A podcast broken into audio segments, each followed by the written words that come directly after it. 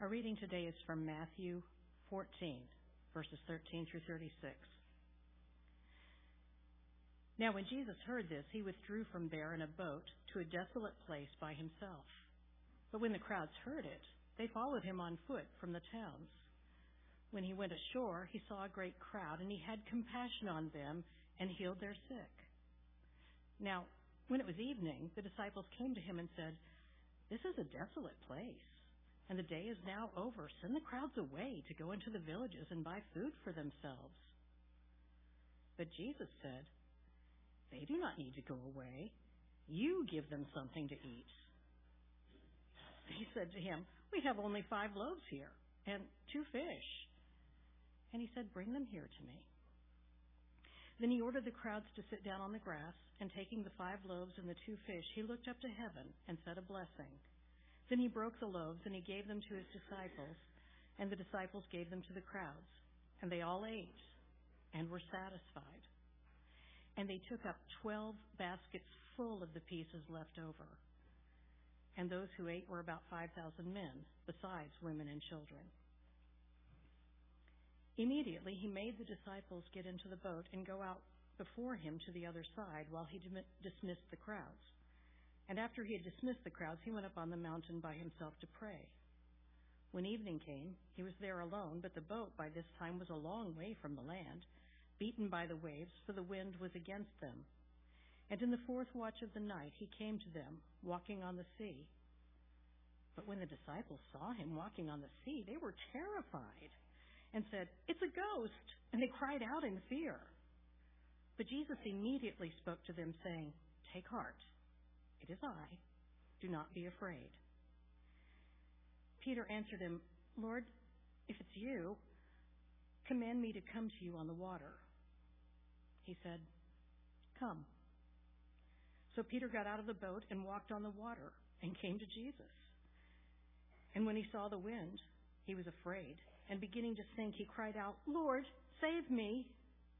Jesus immediately reached out his hand and took hold of him, saying, Oh, you of little faith, why did you doubt? When they got into the boat, the wind ceased, and those in the boat worshipped him, saying, Truly, you are the Son of God. And when they had crossed over, they came to the land at Gennesaret. And when all the men of that place recognized him, they sent around to all that region and brought him all who were sick and implored him that they might that they might only touch the fringe of his garment. And as many as touched it were made well.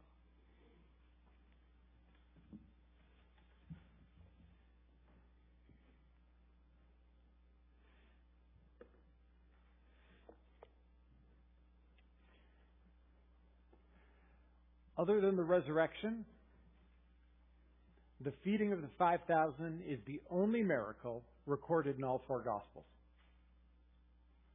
Now, even walking on the water, which I kind of think is a big deal, it's only recorded in three of the Gospels.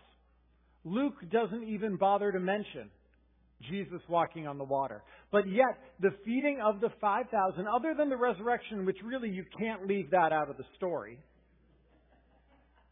other than the resurrection, the feeding of the 5,000 is the only one of the miracles that all four of the gospel writers make sure to record. And friends, it must be because there's a special significance for us to see and to understand from this story. Now, these are two of Jesus' best known and most frequently cited miracles the feeding of the 5,000 people, the over 5,000, because it notes it was 5,000 men, not including women and children, feeding them with just five loaves and two fish, and then Jesus walking on the water to his disciples. These are some of the best known, the most frequently referred to miracles, but both of them beg the question that I want us to start with today, which is the question of the miraculous. Because you're going to encounter people today who are going to say, well, that's all just made up. The miraculous doesn't actually happen. Friends, the question is, what we read today, is this actually miracles or were these merely metaphors? You know, symbolic language that the authors of the Gospels wrote meant to make us aware of something else, something symbolically to point beyond itself. So let's begin with this question. Did these things truly happen? Are these miraculous events in history, or were they simply metaphorical expressions, just a story, a myth, a morality tale meant to convey a point to us? But these things didn't really happen. Miracles or metaphors? History or just story? Well, the plain and the straightforward reading of these, as Jeannie just straightforward read it to us, it sounds like the authors are reporting this really happened. Now, many people have gone to great lengths to try to explain away the miraculous, and they've engaged in some really impressive linguistical and hermeneutical gymnastics, bending themselves into knots to explain away the plain and simple reading of what happened here. However, friends, the bottom line is that these miracles and every single miracle account that we find in the Gospels are found in the midst of books that claim to be historical accounts of the ministry and teaching of Jesus. These books and the stories contained within all bear the marks of historical reports, not legend or morality tale. The Gospels contain historical dates, locations, persons, and the truthfulness of those things has been validated by archaeological and historical data. So the only reason why you would even begin to doubt that these miracles being reported actually happened is if you approach the text assuming ahead of time that the miraculous doesn't happen. The only reason why you'd try to explain it away is if you approach the text with an assumption beginning that the supernatural is not happening. And friends, why would you hold that assumption? Why would you hold that assumption? The text itself gives us no reason to think that these accounts are anything but a historical report. Moreover, the authors of all of the accounts of the Gospels and all of the miracle stories, friends, they went to their death and under great duress and persecution, holding to the claim that these were true and accurate stories, that these things really happened. The apostle Peter, he wrote in 2 Peter chapter 1 verse 16, we did not follow cleverly devised myths when we made known to you the power and the coming of our Lord Jesus. We were eyewitnesses of his majesty. Or, or the disciple John, he claimed about his writing in 1 John 1 1, that which was from the beginning, which we have heard, which we have seen with our eyes, which we've looked upon and touched with our hands concerning the word of life.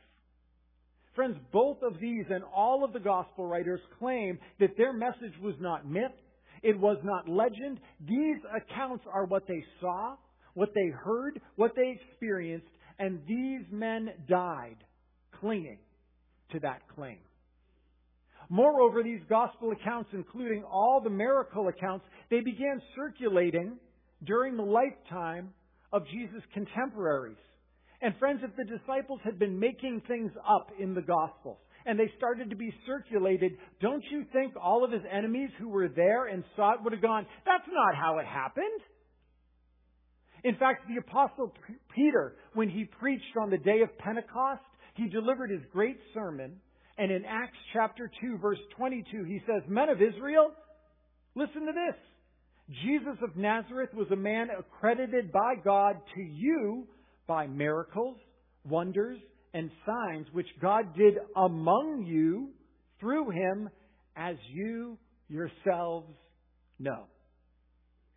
As you yourselves know, you were there. You heard Jesus. You saw the miracles. You know what happened.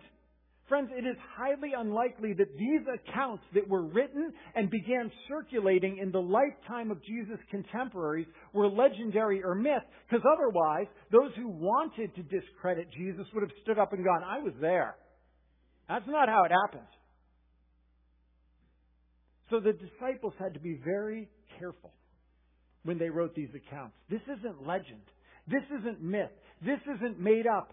These aren't fabrications. These are factual. These aren't metaphors. These were miracles. And friends, consider the fact that if Jesus truly was who he claimed to be, the Creator God himself come in human flesh, if God truly is the supernatural breaking into the natural world, wouldn't you expect some disruption of the natural order? Wouldn't you expect the God who created all things to have power that is super, that is beyond natural?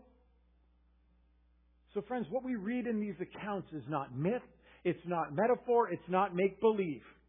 This is the miraculous happening in history. These texts were written as historical reports. Witnesses of these events reported these events to us and went to their death clinging to the claim that these are true and accurate historical records. The accounts were circulated within the time of those who could have disproved them.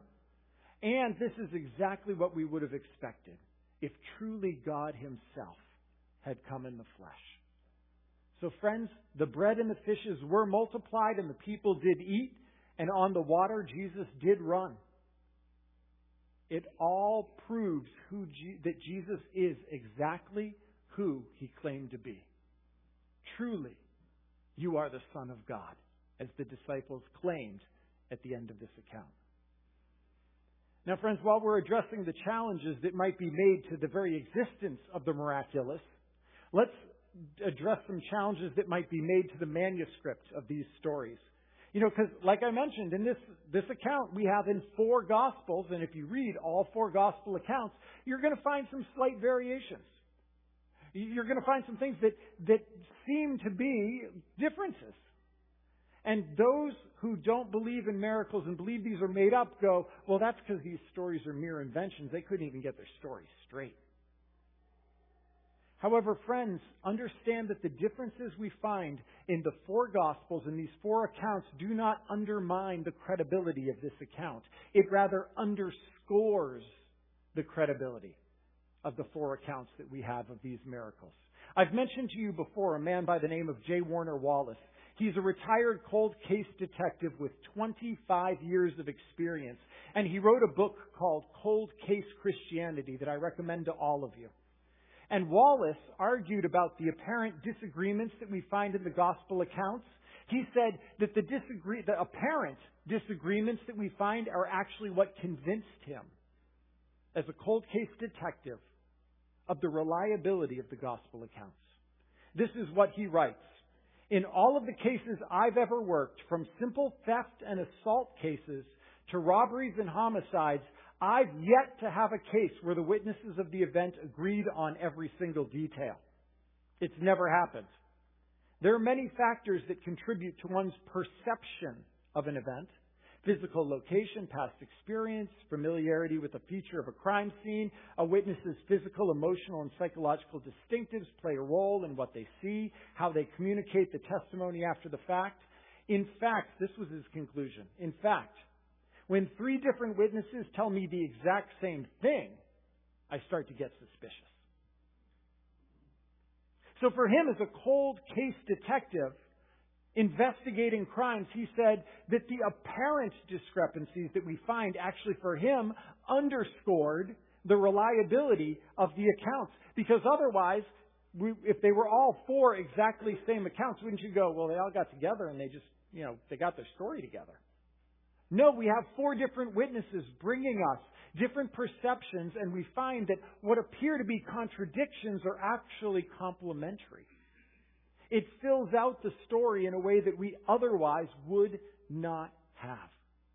So, friends, it's not that the story is unreliable. In fact, it, it verifies that the story is reliable. And in, what we also find in the four accounts of the loaves and fishes are undesigned coincidences. This was really cool. I discovered this as I was studying, and I want to share this with you. There are undesigned coincidences when you have multiple accounts. That it fills in, it answers questions that otherwise wouldn't make sense. For example, in Luke's gospel report of this, he mentions that the location where this all happened was outside of, in a remote area near the town of Bethsaida. So it happened outside of, but near the town of Bethsaida. That's Luke's gospel. But then it explains the detail in John's gospel.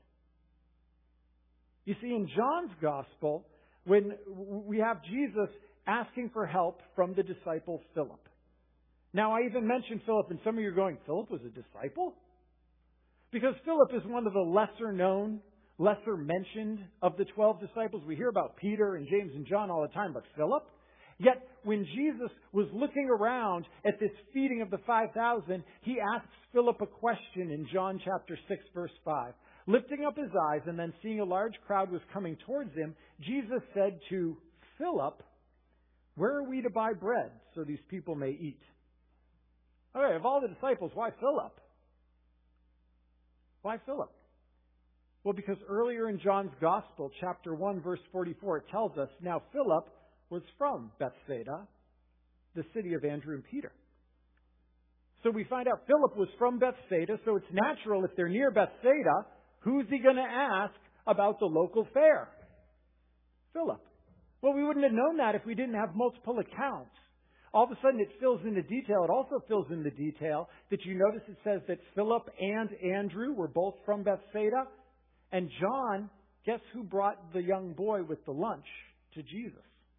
John tells us in John 6, 8, and 9, one of the disciples, Andrew, Simon Peter's brother, said to Jesus, There's a boy here who has five barley loaves and two fish. But what are they for so many? So Andrew was also from the region of Bethsaida. He probably knew this young boy and his family. They were probably there, and he's like, Oh my goodness, I haven't seen you in so long. And they were probably catching up, and all of a sudden came the issue of food. And Andrew goes, Well, I was just reconnecting with this, this young man from the family that I grew up with, and, and he has some food, Jesus. It all of a sudden makes sense. These undesigned coincidences, again, they casually just kind of interlock with one another. And friends, it fills out the picture, but it also confirms for us these aren't four disparate accounts. These are four accounts of the same event.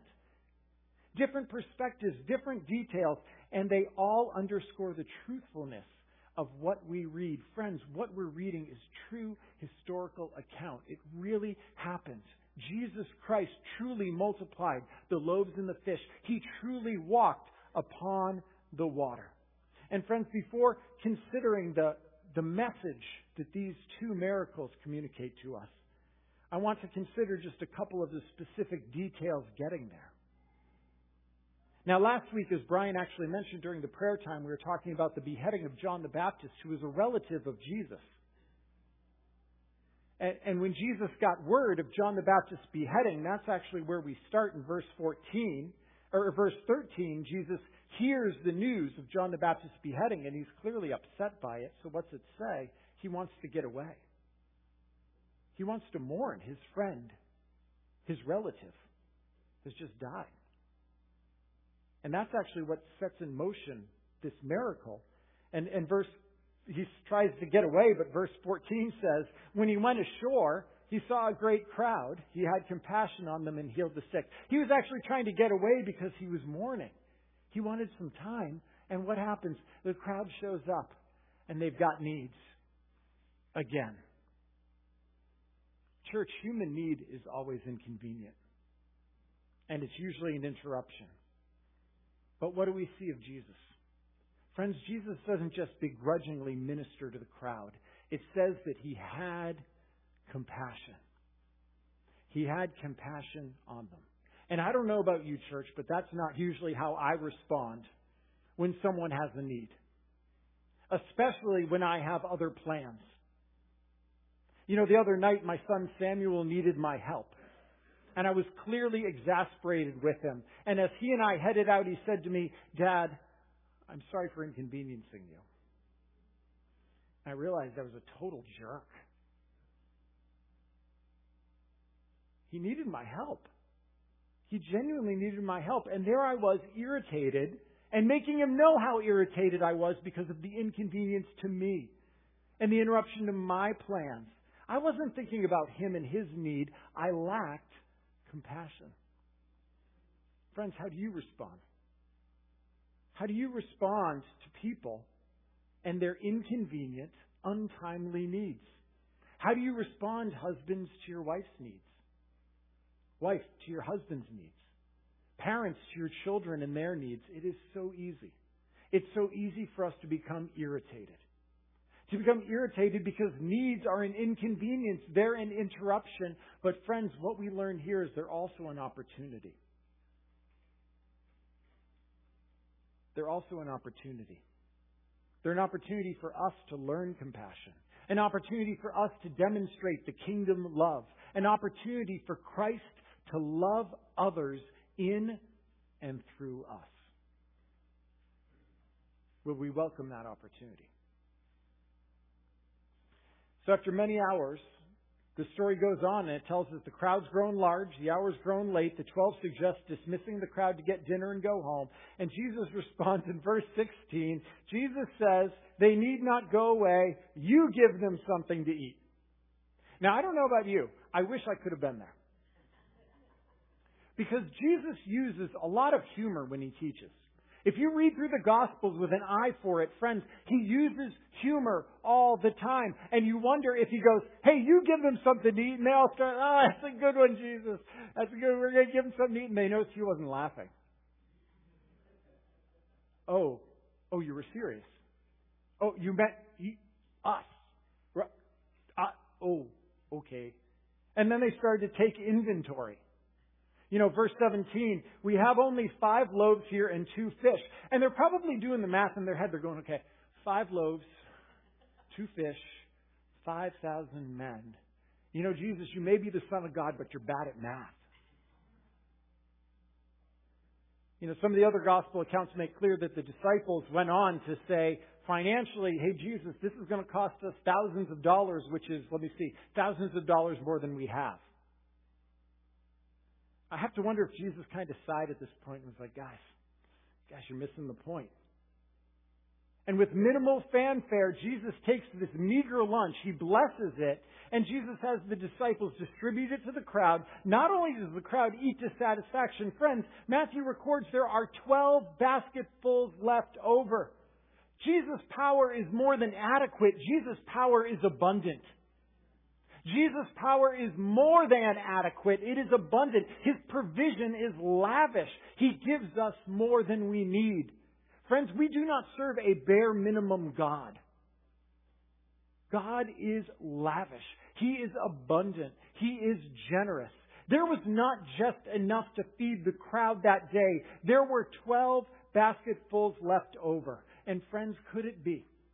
12 basketfuls, 12 disciples, now there's enough for the disciples to go forth and to take those to feed others.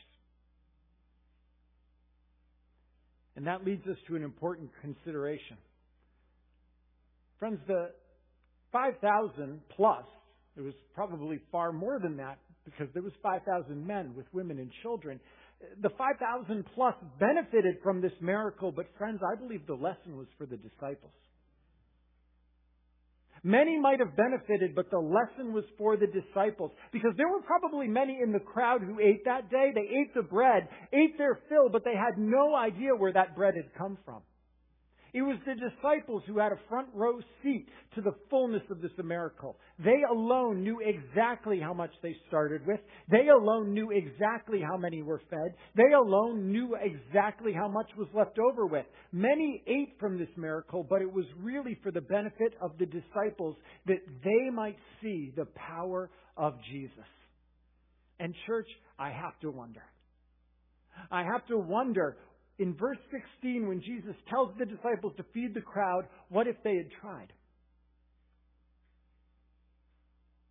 What if they had obeyed the command of Jesus to feed the crowd? What if in faith and obedience the disciples took those meager loaves and fish and they themselves prayed, broke the loaves and distributed them? Friends, would it have been enough? I believe it would have been. Church, I believe that if the disciples had obeyed Jesus' command, Jesus through them would have fed the crowd that day. Because the command of Jesus comes with the capacity of Jesus. The command of Jesus comes with the power of Jesus.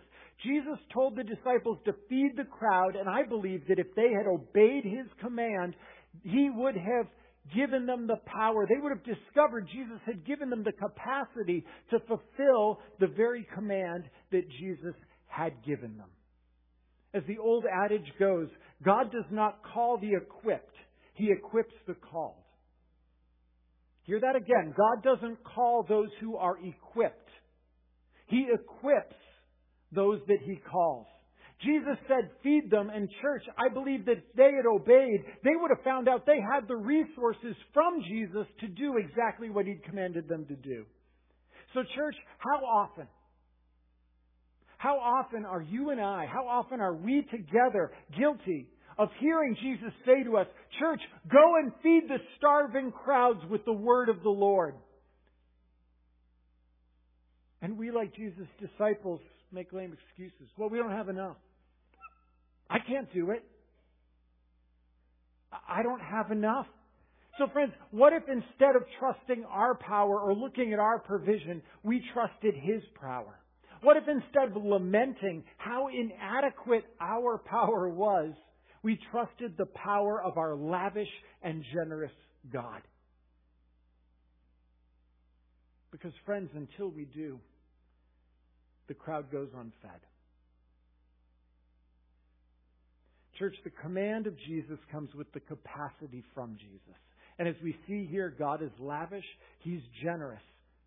So are we going to respond, church, with obedience or with excuses? And after feeding the crowd, Jesus sends the disciples across the lake before him. He retreats up a mountain to pray. And when Jesus is finished praying, Matthew, in a very matter of fact way, reports that Jesus went for an evening stroll.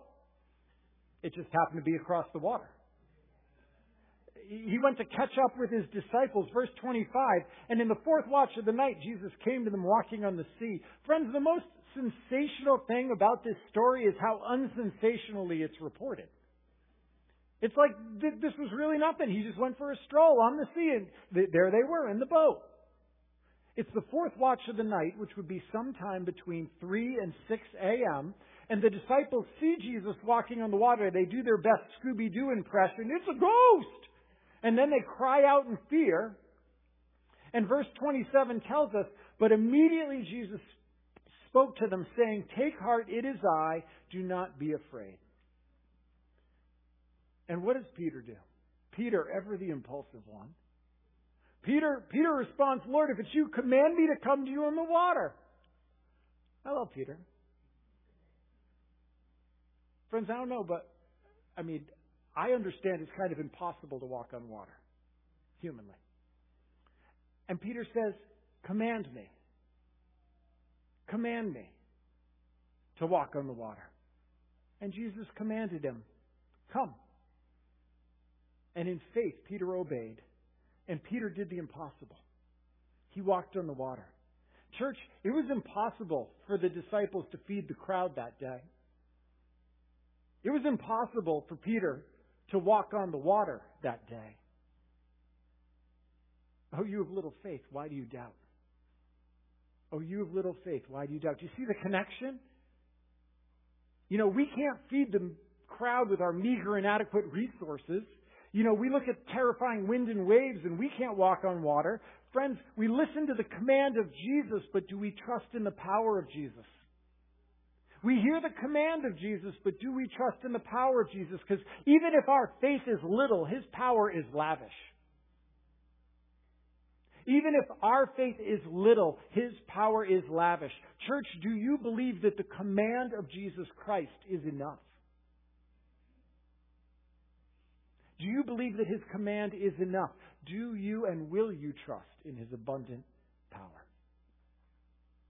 And friends, before we conclude, I want to go back to Jesus' words when he first met his disciples in the water. They're terrified. And verse 27, Jesus says, Immediately Jesus spoke to them, saying, Take heart, it is I, do not be afraid. And in the Greek, you might translate this quite literally as, Take heart, I am, do not be afraid. Take heart, I am. Now, on the surface, it sounds like Jesus is going, hey guys, don't freak out, it's just me. But Jesus is saying so much more. Because when God was going to rescue his people, Israel, from slavery in Egypt, he appeared to Moses in a burning bush. And Moses said, Who am I going to tell them is rescuing them? Who am I going to tell them is the God who is sending me to rescue them from slavery? And in Exodus chapter 3 verse 14 it reports, God said to Moses, I am who I am. And he said, say this to the people of Israel. I am has sent me to you. God revealed himself as Yahweh, I am. And here's Jesus walking across the sea. His disciples are afraid. He says, Take heart. I am. Take heart. I am. Of course I can walk on the waves. I am. Of course I can feed the 5,000 because I am.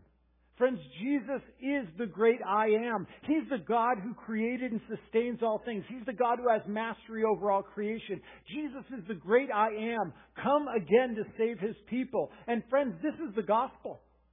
This is the good news. The Lord, the great I am, who delivered his people from slavery in Egypt and then passed them through the divided waters of the Red Sea. Now that God is walking on the waters of the sea to deliver his people. In the wilderness, according to Exodus 16, the Lord provided manna, bread from heaven to feed his people. And now Jesus, the great I am, has come to feed the crowds with five meager loaves and two fish. And there's plenty left over so that even more might now eat. Take heart, I am. Do not be afraid. In fact, John records for us that after the miracle of the loaves and the fish, Jesus had an exchange with the crowd in John chapter 6, verses 31 through 35. The crowd says, Our fathers ate manna in the wilderness. As it's written, He gave them bread from heaven to eat. And Jesus said to them, Truly, truly, I say to you, it was not Moses who gave you the bread from heaven, but my Father gives you the true bread from heaven. For the bread of God is he who comes down from heaven and gives life to the world. And they said to him, Give us this bread always. And Jesus said to them, I am. I am the bread of life. Whoever comes to me shall not hunger, and whoever believes in me shall never thirst. Friends, of the gospel. The good news is that the great I am has come to feed us that we might never hunger again. Greater than Moses who parted the sea, Jesus walks on the sea. Greater than Moses who provided bread that temporarily satisfied, Jesus is the bread of life who eternally satisfied. Church, these miracles point us to the gospel, the good news that Jesus is the bread of life, and He's abundantly more than enough for all who would feast. And church, that is what we are about to remember as we come here to the table. We remember that Jesus, the great I am, the bread of life, is the maker of a new covenant, a new relationship between God and man. The Hebrew word for covenant is berith, which is likely derived from Hebrew meaning to eat bread with. To eat bread with. Because in the ancient Near East, covenants were made and relationships were formed around the table and the breaking of bread. And so Jesus, the bread of the new covenant, the new relationship with God, the great I am himself, has come to walk on the water and deliver his people. He's the bread of life, lavish and abundant. Come that all who might can come and feast at the table of God. These two miracles reveal to us the power of Jesus. The question is, do we have faith in Jesus? Do we have faith in his power? The gospel of Jesus. He's the bread of life. Come to establish a relationship through his broken body and his shed blood. And church, let this lead us. Let this, let this lead us to obedience, to greater faith, to follow him, and to grateful praise as we come now to the table. And after the table, let this lead us to greater mission because, friends, those baskets of broken bread, they're for Jesus' followers to now take that bread out that others too might eat. And my friends, if you're here in person or online and you've never believed and trusted in Jesus, if you've never tasted before the bread of life, if you've never sat at the covenant table of restored relationship with God, what stops you? After the service, there will be people up front who would love to talk and to pray with you so that you too might be ready to come and to feast at the Lord's table, to receive the bread of life, that you might never hunger again. Will you come? Friends, let us come and let's pray. Lord, thank you. Thank you that Christ is the bread of life and that we might come to him and never hunger again. Lord, feed us, strengthen us, and at the end of our time together, send us forth as your church, that this world too might be fed. In the name of Jesus we pray. Amen. If those who are serving communion